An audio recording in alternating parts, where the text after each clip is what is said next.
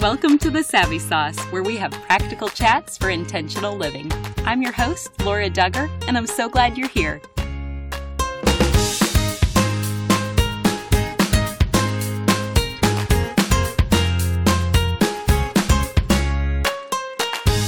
Lehman Property Management Company has the apartment you will be able to call home with over 1,600 apartment units available in central Illinois. Visit them today at MidwestShelters.com or visit them on Facebook.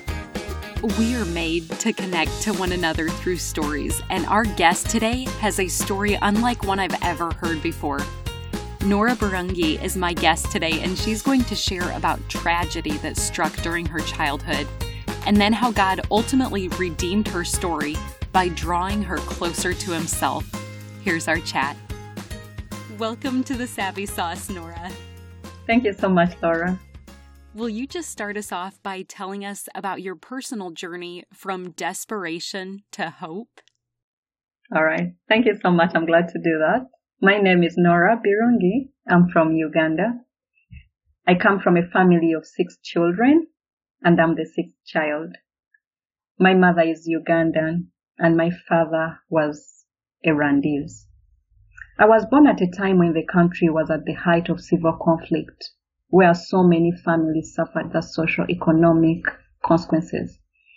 And to the urban poor like my family living in the city, the consequences were dire. My mother was a hairdresser at one of her friend's salons, and her job highly depended on how safe the city was at that time. The income from her job was very little and often not enough. On the other hand, my father, the great man, I call him the great man, was a soldier and he served in the Rwandan army. Because of the nature of his job, he only made occasional trips. And I remember as a child, all his trips were so memorable to all of us. He was a great supporter a great provider, and we highly depended on him. As time went by, his support dwindled and the trip stopped. And that was because of the civil conflict in Rwanda that led to the 1994 genocide. One fateful day in 1994, we received the saddest news that changed and turned around our lives received the news that my father and his entire family had been killed in the genocide. This was very hard because life took a terrible turn on us.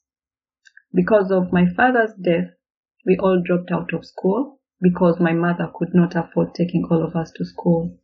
And I remember my brothers at a very young age started serving at building sites.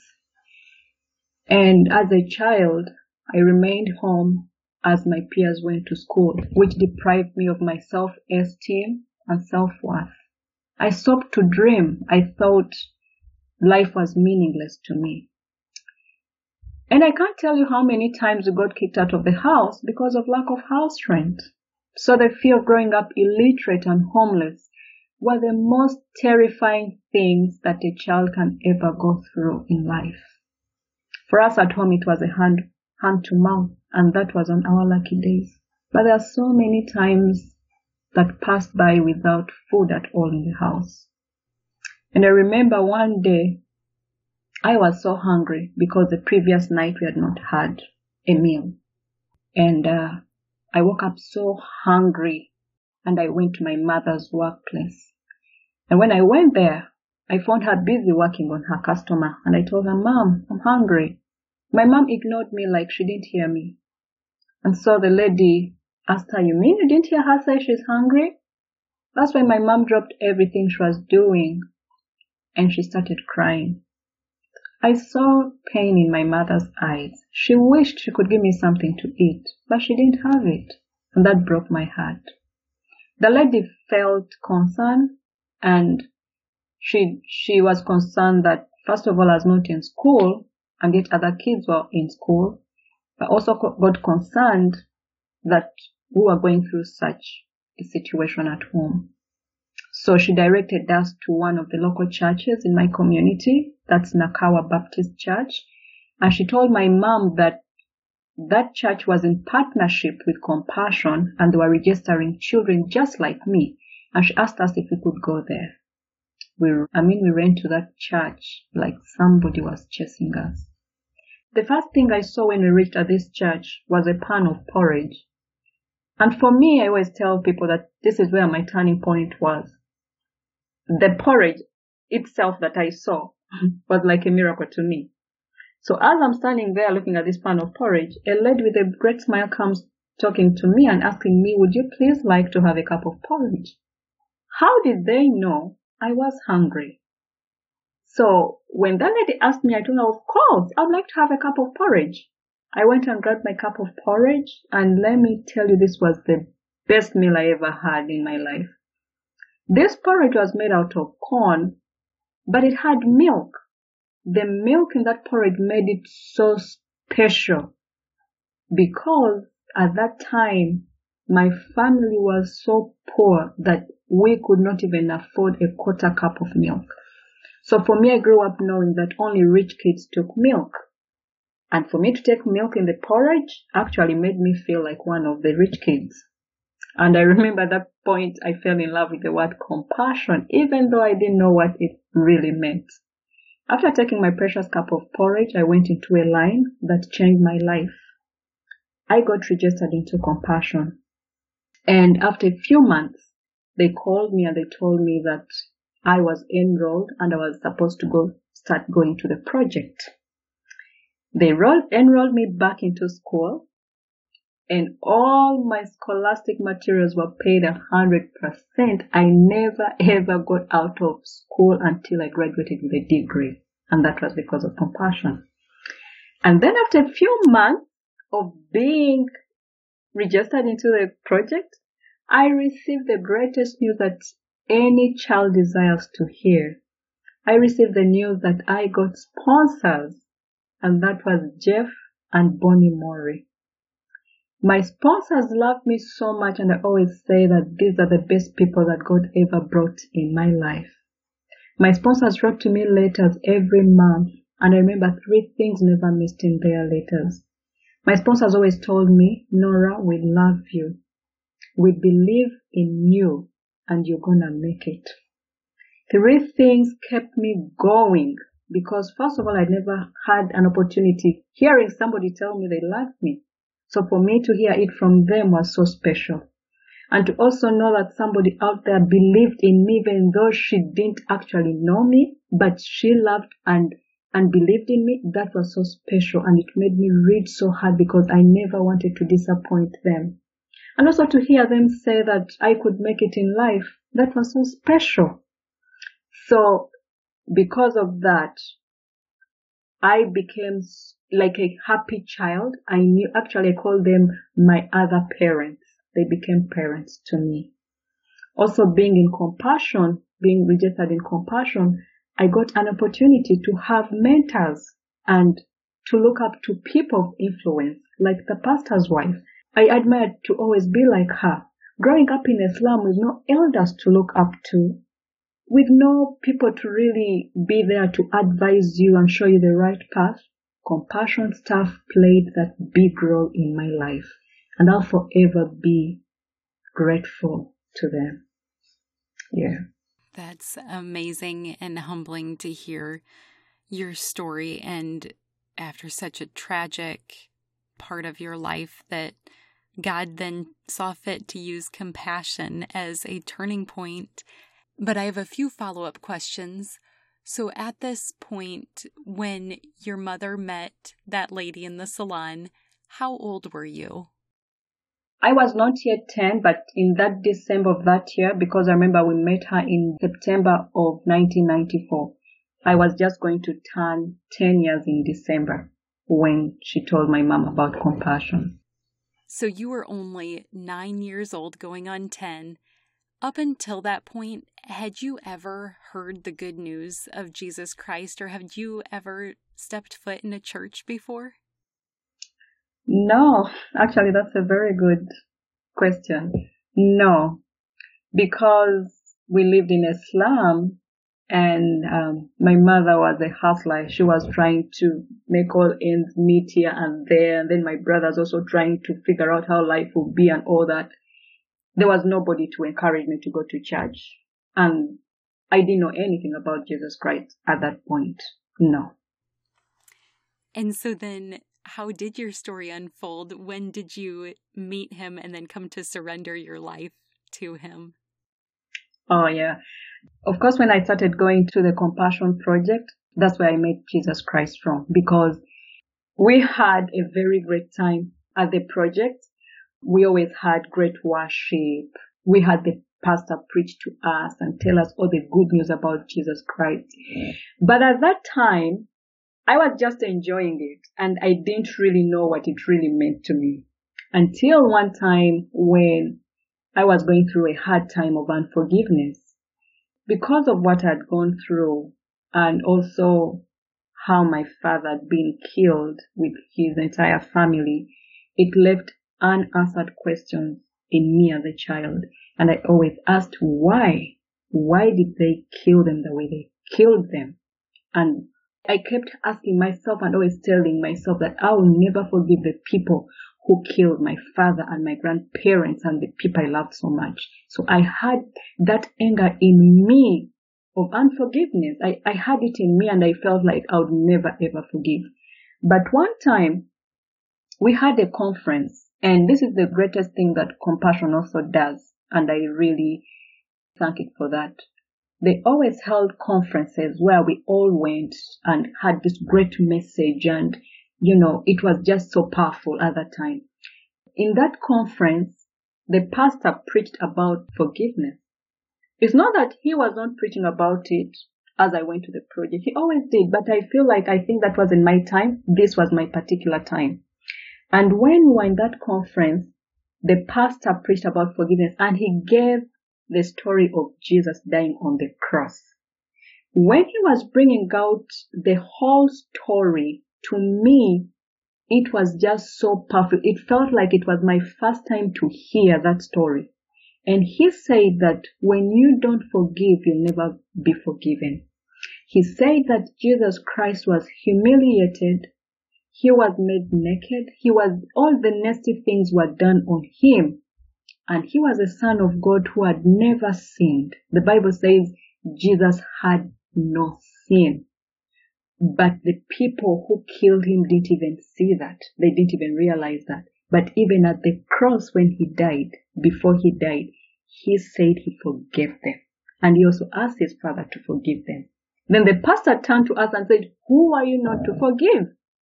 I felt like he was speaking directly to me, asking me, why aren't you forgiving? That's when I said, I surrender my life to you, Jesus.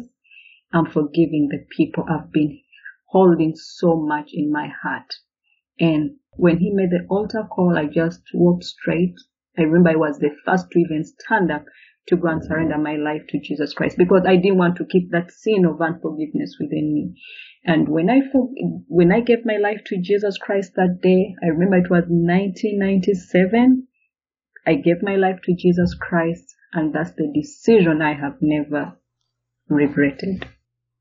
Wow, that is beautiful and powerful because it is clearly only through God's power that He could empower you to forgive such mm-hmm. grievous sins. How did God then continue to change the trajectory of your life? God did lots of things and He brought compassion in my life. He used compassion itself to change my story and change everything at that time. God gave me the best people, and I should say, and I'll say it again, these were my sponsors. Those are people I can never forget.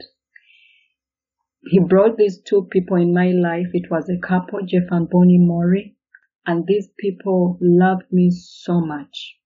They always wrote letters to me of encouragement. Those words they always say to me we love you. We believe in you. You will make it. Those were like the most precious assets they ever gave to me in my life. I needed those words as a child. And also, God helped me to know who He is through compassion. I wouldn't have known Jesus Christ. I wouldn't have known the love of God for me if it wasn't for compassion. And I always thank compassion for that. I wouldn't have had that opportunity to know that actually God is there, God loves me, and He exists. So God used compassion itself to change that around. And also through compassion to change everything in my family. who were suffering so much. My brothers had all dropped out of school. We always got kicked out of the house. We always, like life was not good at all. And that time, compassion stepped in and helped my mom and they gave her some, some income to start up her own business. And that business changed everything in my family because at that time we were able to pay our house rent on time. Uh, at least we could afford two meals in a day at least my brothers could now go back to school because we had all dropped out of school. And it brought a lot of opportunities in my family, which I can never forget. And I always say that it's God because if it wasn't for Him, I wouldn't even have, I wouldn't even have had the opportunity to go to compassion. And just to clarify, the reason your older siblings were not in school or why they were able to drop out and you were not because you were with Compassion, at that time, Compassion's age capped at 10 years old. Is that correct? Yeah. And yet it still was able to benefit and bless your family in different ways.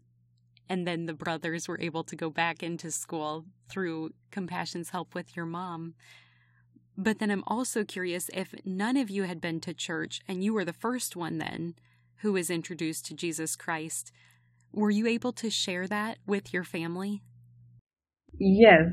And actually, it's so amazing. Every time I went to the project and came back home, I always told the story. How it all started and how it all unfolded. Like everything that happened at the project. And one thing I always want to thank my mom for is that even if we didn't have that much. There was a lot of love in our family. That my mom always made sure that we sit together every evening when we're having our dinner, all of us. And after having our dinner, she could ask, what happened? How did your day go? How, how did it go? And that's when we could all tell our stories. And that's the time I always got an opportunity to share with my family what had happened at the project and I could tell them the songs and then I teach them the songs and we could sing together and I could also tell them about the scriptures because it was mandatory at the project to memorize certain scriptures. So we could memorize scriptures and I could come back home and, and share them with my family and we could go through them together. And then as time went by, my brother that I follow I mean, started loving so much coming to the church, even if he wasn't a project child and he could come there just to listen to the songs because they were so nice. he loved singing and he could come there. And then later on, my mother too enjoyed the song. And before I knew it, she started coming to church. And then as time went by, she gave her life to Jesus Christ. And that was because of compassion. She started coming to the same church where the project was. And that's where she started coming to pray from. Yeah. Wow. This is amazing just to hear the unfolding and then eventually, how did you meet your husband? My husband was a, a university professor at the university where I went, and that is Uganda Christian University. And he taught me in my second year and half of my third year. So after my school, after my third year, when I was done with school, he came to me and started talking to me and we became friends. And then later on, after a year, he proposed to me and then we got married. Yes. That's amazing. Okay, so he was your professor and then after the final exams, that's when the relationship could change. Yes, and you know one thing that he always tells me? He always tells me, Norah, one thing you should never ever forget is compassion. You know why? I wouldn't have met you if it wasn't for compassion. and it's amazing. And then what were you studying while you were at university? I was studying social work and social administration.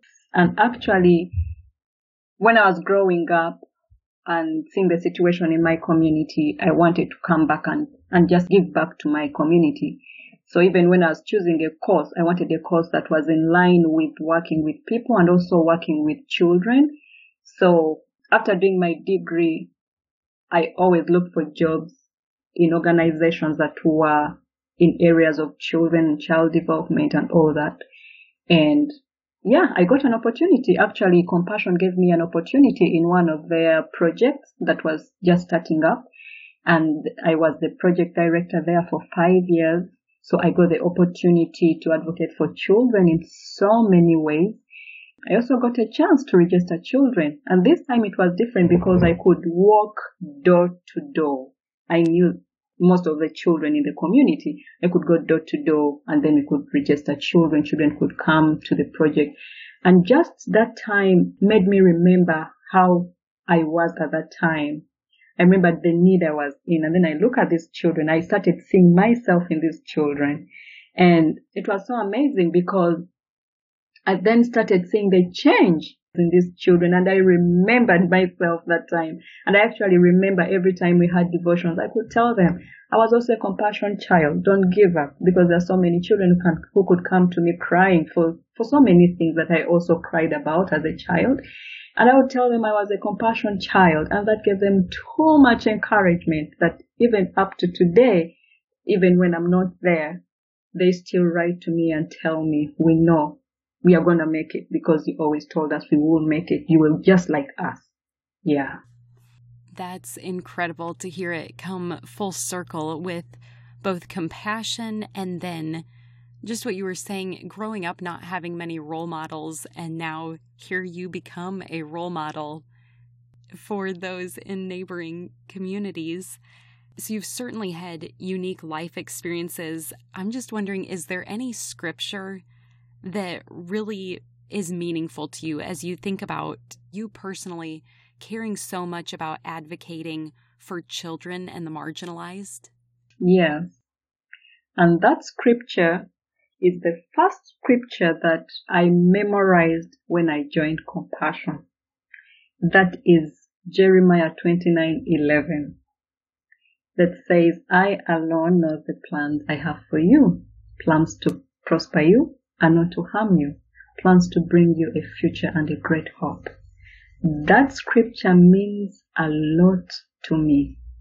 I have so many scriptures that I can always talk about, but that one, I grew up with that particular scripture and that always gave me hope. I knew that God had good plans for me and until those good plans are manifested in me, God can never let his hand off me. And now a brief message from our sponsor. With over 1,600 apartment units available and with every price range covered, you will have plenty of options when you rent through Lehman Property Management Company. They have townhomes, duplexes, studios, and garden style options located in many areas throughout Pekin. In Peoria, a historic downtown location and apartments adjacent to the OSF Medical Center provide excellent choices. Check out their brand new luxury property in Peoria Heights, overlooking the boutique shops and fine dining on Prospect. And in Morton, they offer a variety of apartment homes with garages, a hot downtown location, and now a brand new high end complex near Idlewood Park. Their beautiful, spacious apartments with private garages in a quiet but convenient location await you in Washington.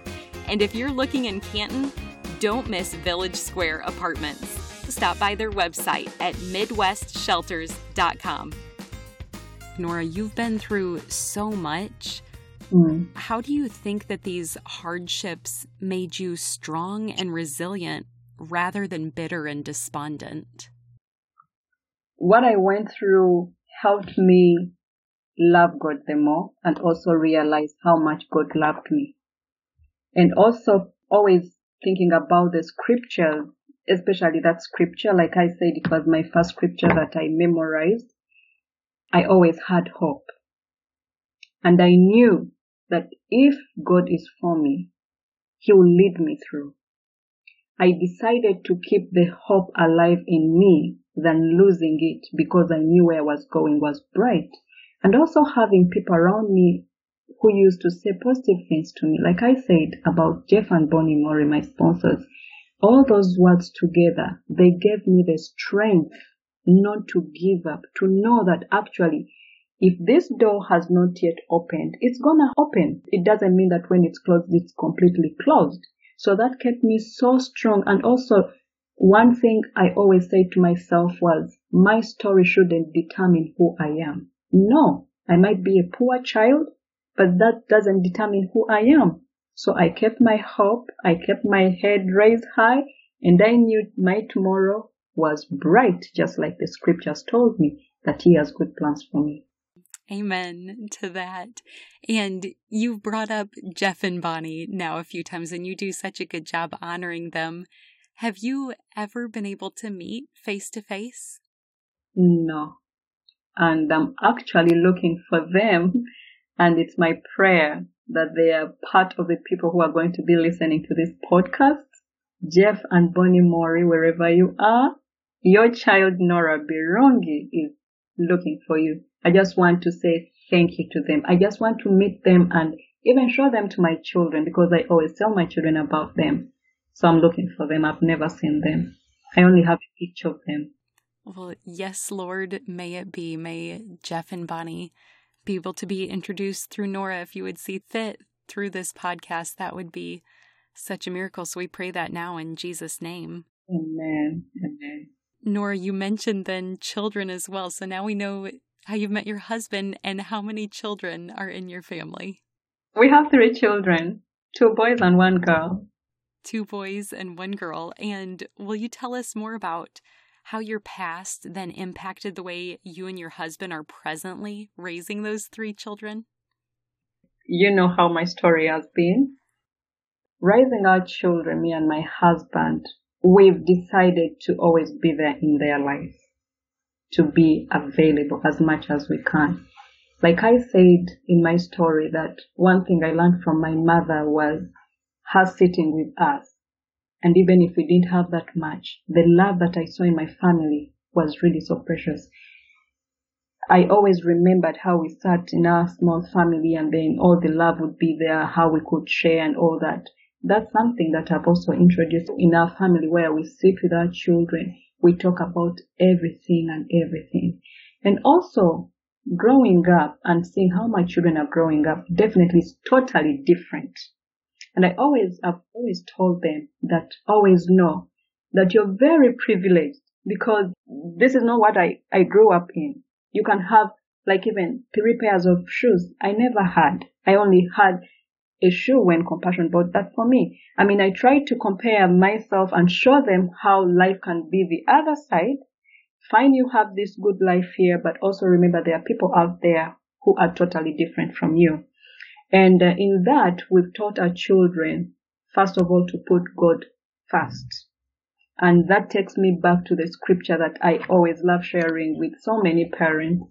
The scripture in Proverbs chapter 22 verse 6, which says that train a child the way they should go so that when they grow up, they never depart from it. We have taught our children and we are doing it and we try our best to make sure that we raise them in the fear of the Lord because that's the best gift I can ever give to my children for them to know Jesus Christ and to know Him deeply is my desire for them.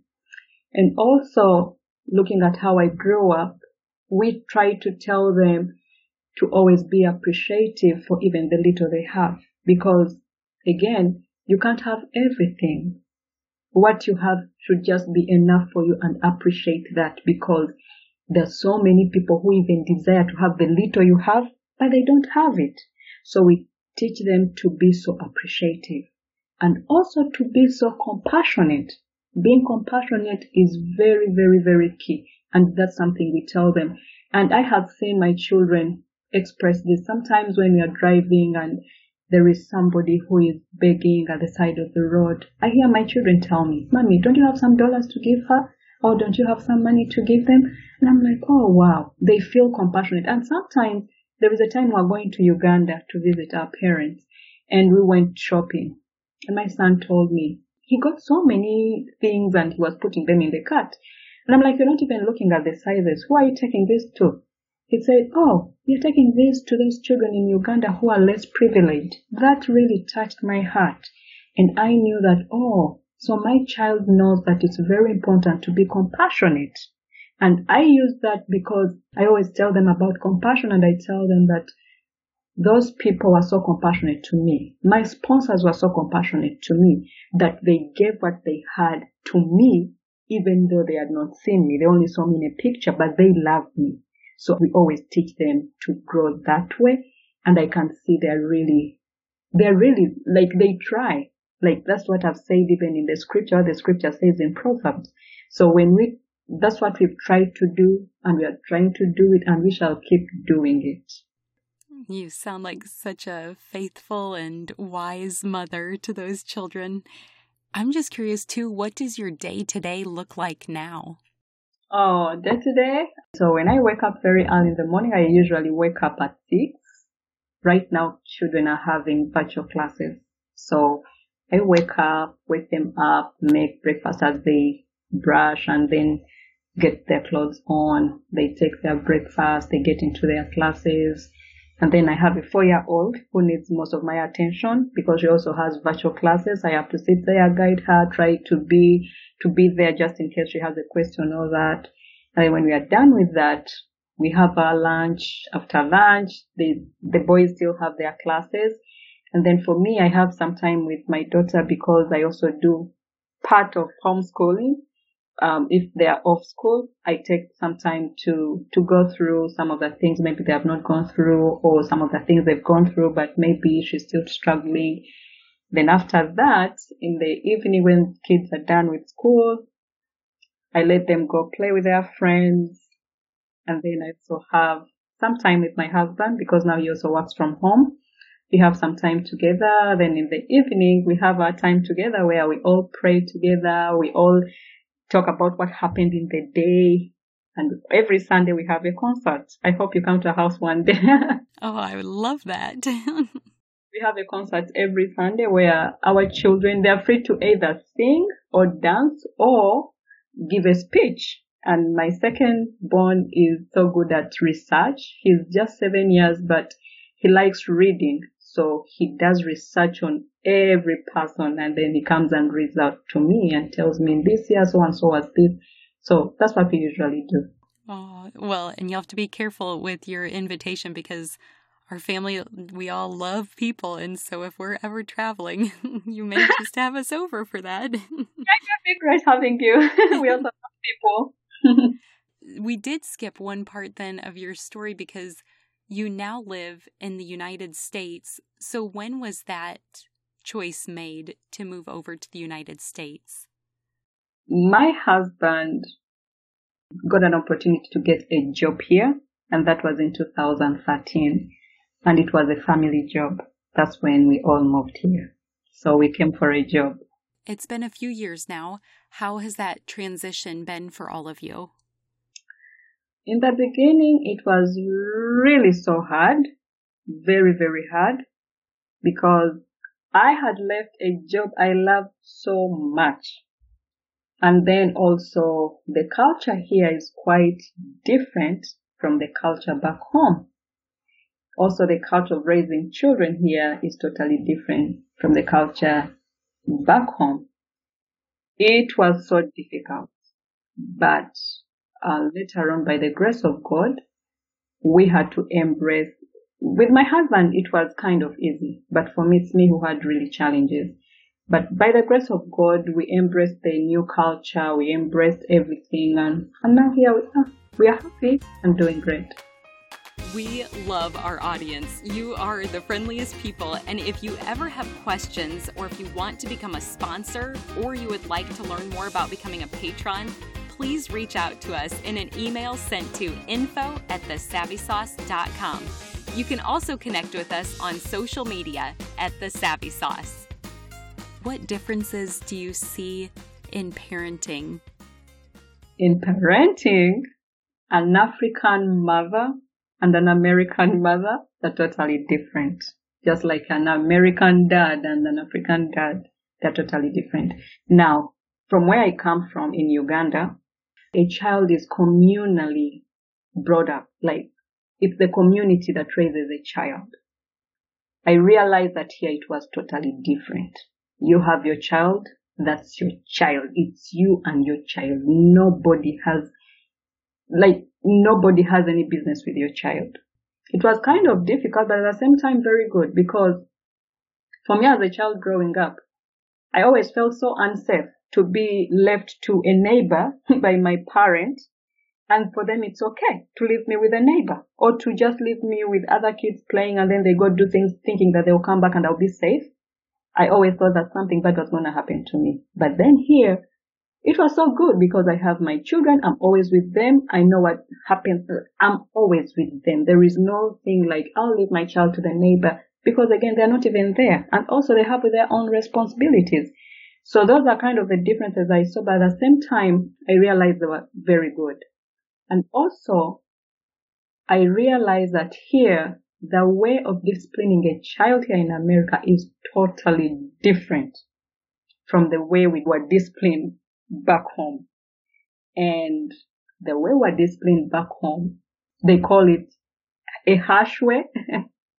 and here it is, I actually learned so much about raising a child and disciplining a child here. It's not about spanking a child like they do in Africa because they do that. So here it taught me that you can just sit with a child and talk to them. They'll understand and they'll do what you want to do. You don't need to put those any harsh, you know, any harsh rules or anything on them. They'll still understand. So those are kind of the differences that we have in raising children there and here. But again, I put them together and I try to to raise my children the way I want them to be, putting all things together from where I come from and then here. I think that's really helpful to hear how different cultures approach things in a different way. Also, then, just in general, what were some other cultural differences that you especially noticed right after you moved to the United States? Mm-hmm. No, it was to do with my with my husband. In Uganda, a husband, like the Bible says, the man is the head of the home. So in Uganda, it's totally different, whereby your husband will come back home. He's tired. That's what we have back home. He's tired. He would go and maybe watch TV, read newspapers, will not have time for the kids. I mean, I'm not talking bad about them, but that's the truth. That's the culture there and it's you, the mom who, you know, know everything about the child, take this, do this and do that. But when we moved here, it was so good because again, my husband now learned how to take care of a child or a baby, like even changing diapers. He didn't know those things back then. He did not know anything. It's me and the, the nannies who are helping out. So when he came here, he started, he's been so supportive, which I don't think would have been the case the other side, because again, the other side at home, we have people who come and take care of things at home and, you know, you can just give them, some of them are even family members, which is not the case here. So with that, it helped my husband to, to come into the gap and also know that he actually has to play a very big role and which he has really played because he takes care of the kids. He changes, he used to change the diapers when they were young. He, he could bathe them. Like he does everything that I should do and everything that I do as a mother, which wouldn't have been the case the other side, which, which I really appreciate so much. And sometimes I tell my brothers that you guys, you have to do what you have to change and, and try to, to support your, your spouses Wow, thank you for sharing. That's really enlightening to hear so many differences. I just think that your perspective is so valuable, Norah. So, what do you want us to be aware of specifically as it relates to poverty and vulnerability? One thing I want you to know about is that poverty is real. It destroys a home, it destroys hope. It can actually destroy a future, somebody's future, it can. I was in that kind of life. I saw how poverty destroyed my family. And I saw how poverty destroyed the hope that I had and destroyed it completely together with my brothers. Poverty is the worst thing that somebody can ever go through. It's real. That's what I can say. Absolutely. You've lived it and come through it with the love and compassion of others. Is there anything else that we haven't covered yet that you would like to discuss during our time together? You have listened to my story and heard what I went through. Just imagine and know that there are so many children out there who are going through what I went through, or even worse than what I went through. Are children who are orphans and they've lost both parents. They have nobody to even just tell them, we love you, we believe in you, you're gonna make it. And that child is just out there waiting for somebody to just say those, just those few words to them and they'll keep them going. And also know that there are children out there who long to go back to school. You know, as a child, you dream. I asked my children, and actually today, my son was telling me that, Mommy, I want to be a pastor. I want to be a doctor. I want to play wrestling. I want to be a superstar. I am like, I want to be all those things. So children can dream. They can dream to be doctors. They can dream to be any, like lots of things.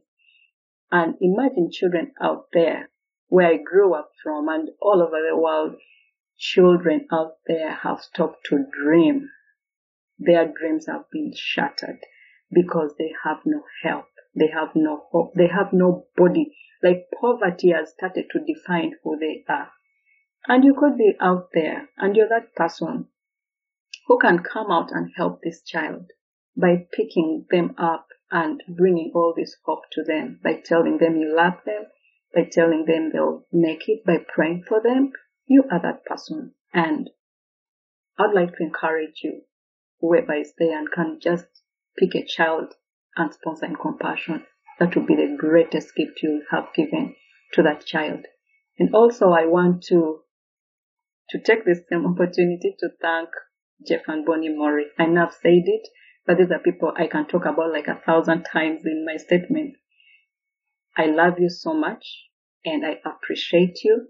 Thank you for the sacrifice you made for me. And I'm here because of you. God bless you. It's humbling to hear you honor your sponsors, and hearing your story today, Norah, motivates me to invite others to make a global impact as well. I know that I learned about compassion through my husband, who was actually sponsoring a child way before he and I ever met. And we've personally trusted compassion for years, and we love their goal to release children from poverty in Jesus' name if anyone isn't familiar yet with compassion, they take child protection very seriously. And so they don't give you the address of the child who you're sponsoring, but they do facilitate the communication, like Norah was mentioning, through letter writing, either in the mail or online. And this has been a tangible way our daughters have been able to participate in ministering to another child who lives across the world. So we've actually partnered with Compassion. And if anyone listening wants to sponsor a child, here are two easy ways to learn more and sign up. So first, you can go to compassion.com slash the savvy sauce. Or if you prefer to use your phone, you can just text the word savvy, S A V V Y, to 83393. So again, that's compassion.com slash the savvy sauce or text the word savvy to 83393. And then, as a thank you, the team at Compassion has generously offered to send all new sponsors a copy of this book entitled Shrewd Samaritan Faith, Economics, and the Road to Loving Our Global Neighbor. So, I do hope that many people are going to sign up today and Norah, I hope that they step into this invitation to make a difference in a child's life, just like somebody did for you so many years ago. But as we wind down our time together, I just want to remind you we're called the Savvy Sauce because savvy is synonymous with practical knowledge. And so, as my final question for you today, what is your savvy sauce? My savvy sauce is continuing advocating for children. That is well said. And Norah, you are so resilient. You're so kind. You're so full of compassion yourself.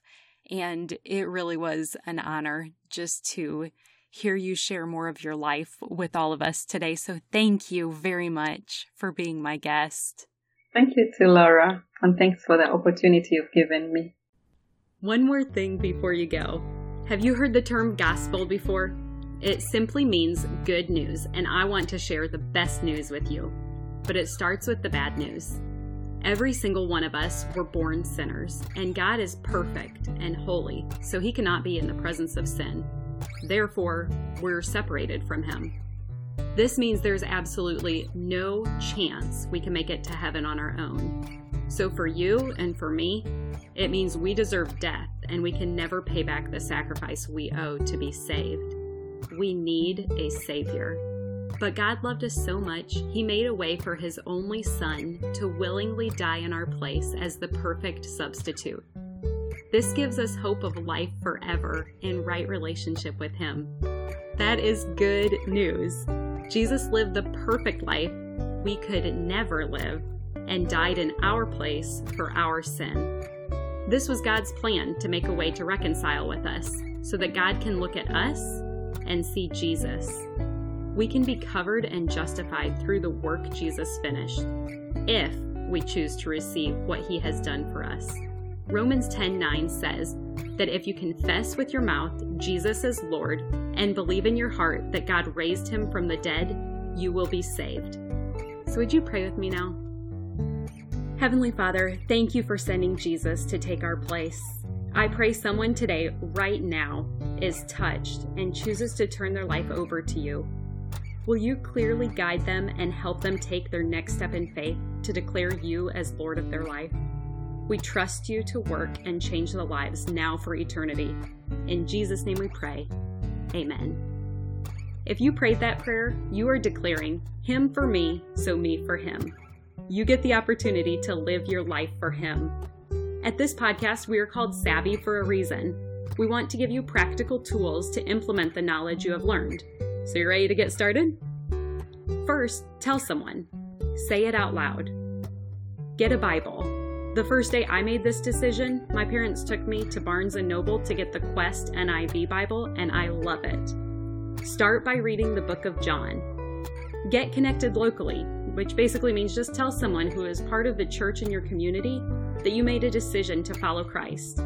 I'm assuming they will be thrilled to talk with you about further steps, such as going to church and getting connected to other believers to encourage you.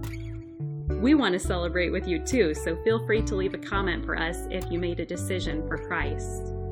We also have show notes included where you can read scripture that describes this process. Finally, be encouraged. Luke 15:10 says, "In the same way I tell you, there is rejoicing in the presence of the angels of God over one sinner who repents. The heavens are praising with you for your decision today." If you've already received this good news, I pray that you have someone else to share it with today. You are loved, and I look forward to meeting you here next time.